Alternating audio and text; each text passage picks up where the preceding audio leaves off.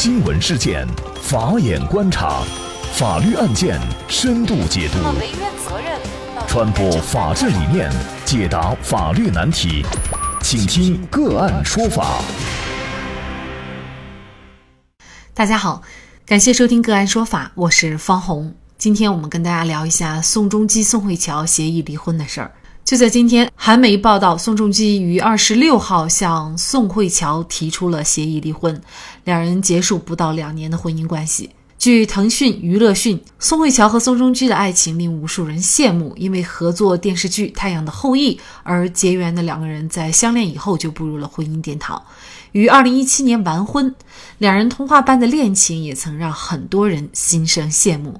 但是，关于两人的负面消息也一直不断。二零一九年二月中旬，宋慧乔在 ins 上删掉了和宋仲基的一些亲密合照，只保留了两人的结婚照。有媒体报道称，两人已经离婚，甚至有博主称，两人闹婚变的原因是宋仲基冷暴力、出轨宋慧乔闺蜜。那么宋仲基呢，也对离婚一事进行了发文。他说：“为了和宋慧乔离婚，我进行了调解，两人都希望圆满的结束离婚程序，而不是互相指责。私生活方面的事情很难一一告诉大家，希望大家谅解。以后我将摆脱现在的伤痛，以演员的身份全力投入到作品活动当中，用好的作品报答大家。”那么，同时，网易娱乐也是今天报道，就在今天，宋慧乔所属的公司发布了官方立场，表示两个人离婚原因是性格不合。声明全文如下：本公司演员宋慧乔在和丈夫慎重考虑后决定离婚，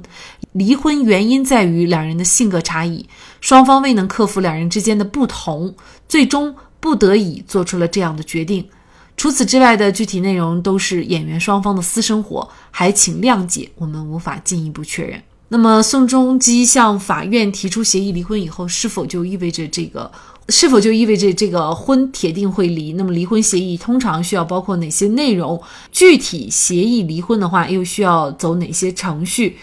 那么，就这相关一系列的法律问题，今天我们就邀请云南大韬律师事务所副主任、婚姻家庭法律事务部主任、国家婚姻家庭咨询师谭英律师和我们一起来聊一下。谭律师您好。嗯，非常感谢谭律师。现在我们会看到，就是宋仲基是向宋慧乔提出协议离婚，而且是向法院哈提交了这个协议离婚的申请。那么，可能并不意味着两个人现在已经离婚了，还要需要进一步达成一个对于协议的一个确认，然后才能离婚，是吗？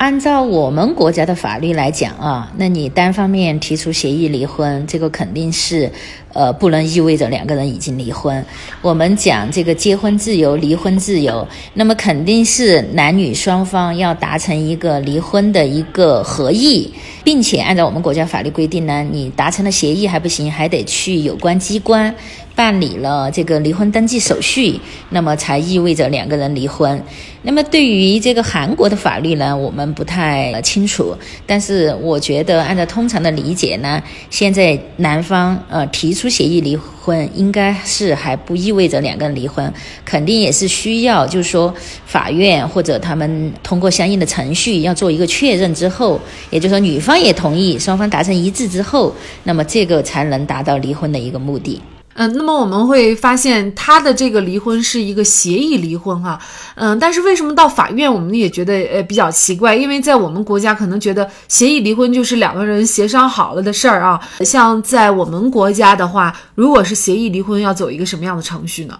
我们国家协议离婚实际上也是有两种办理方式的。那么一种呢，就是刚才主持人提到的，就是说两个人达成协议，那么双方就是去办理婚姻登记的民政部门，也就我们讲的民政局去办理离婚登记手续，就是我们讲的把结婚证呃换发成离婚证。那么这个呢，就是表明双方已经离婚了。那么另外一种方式呢，也是可以到法院。就是双方达成协议，由法院出具一个民事调解书，那么这种呢也是离婚的一种方式。那这个男方好像也是向法院递交了一个协议离婚的一个申申请。应该说，可能韩国也有这么一个程序，就是可以通过法院来主持双方调解离婚吧。嗯，通常情况下，这个离婚协议的内容需要做哪些方面的约定，才能使双方会达成一个呃最终的一个。签字同意的结果呢？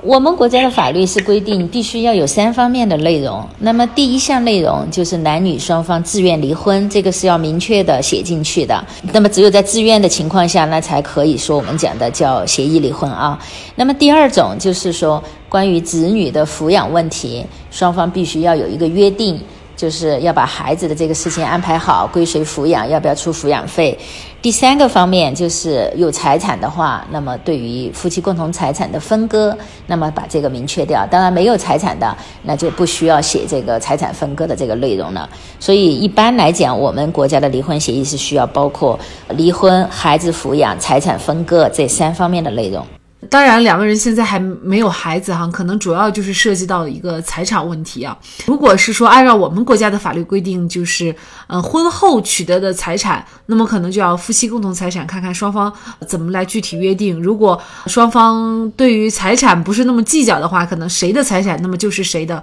这样的话，可能两个人协议离婚，达成最终的一个呃相互认同的过程就会比较快，那么办理离婚的手续也会比较快，是吗？啊，是的，其实现实当中很多达不成离婚协议的原因，大部分是因为财产，或者就是因为孩子抚养问题达不成一致意见。如果实在达不成一致意见呢，那这种我们讲的就不能走协议离婚这个途径了，那可能就要考虑到法院诉讼离婚，由法院根据法律的规定来裁决。那当然了，我们也有博主呢爆出了一些传闻，当然我们不知道这个传闻是真是假。就是两人离婚的原因是因为宋仲基的冷暴力和出轨。事实上，这个冷暴力啊，他可能现在已经成为婚姻的呃一大杀手了，是吗？是的，其实，在现实生活当中，这个冷暴力是普遍存在的。那么，这个冷暴力和我们平常说的那种就是家庭暴力呢，它其实法律上的界定还是不一样的。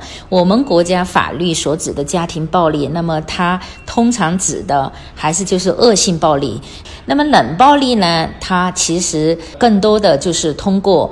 暗示啊，威胁啊，语言攻击啊，或者经济方面、性方面的这个控制的方式啊，就是达到用精神折磨、摧残对方的一种手段。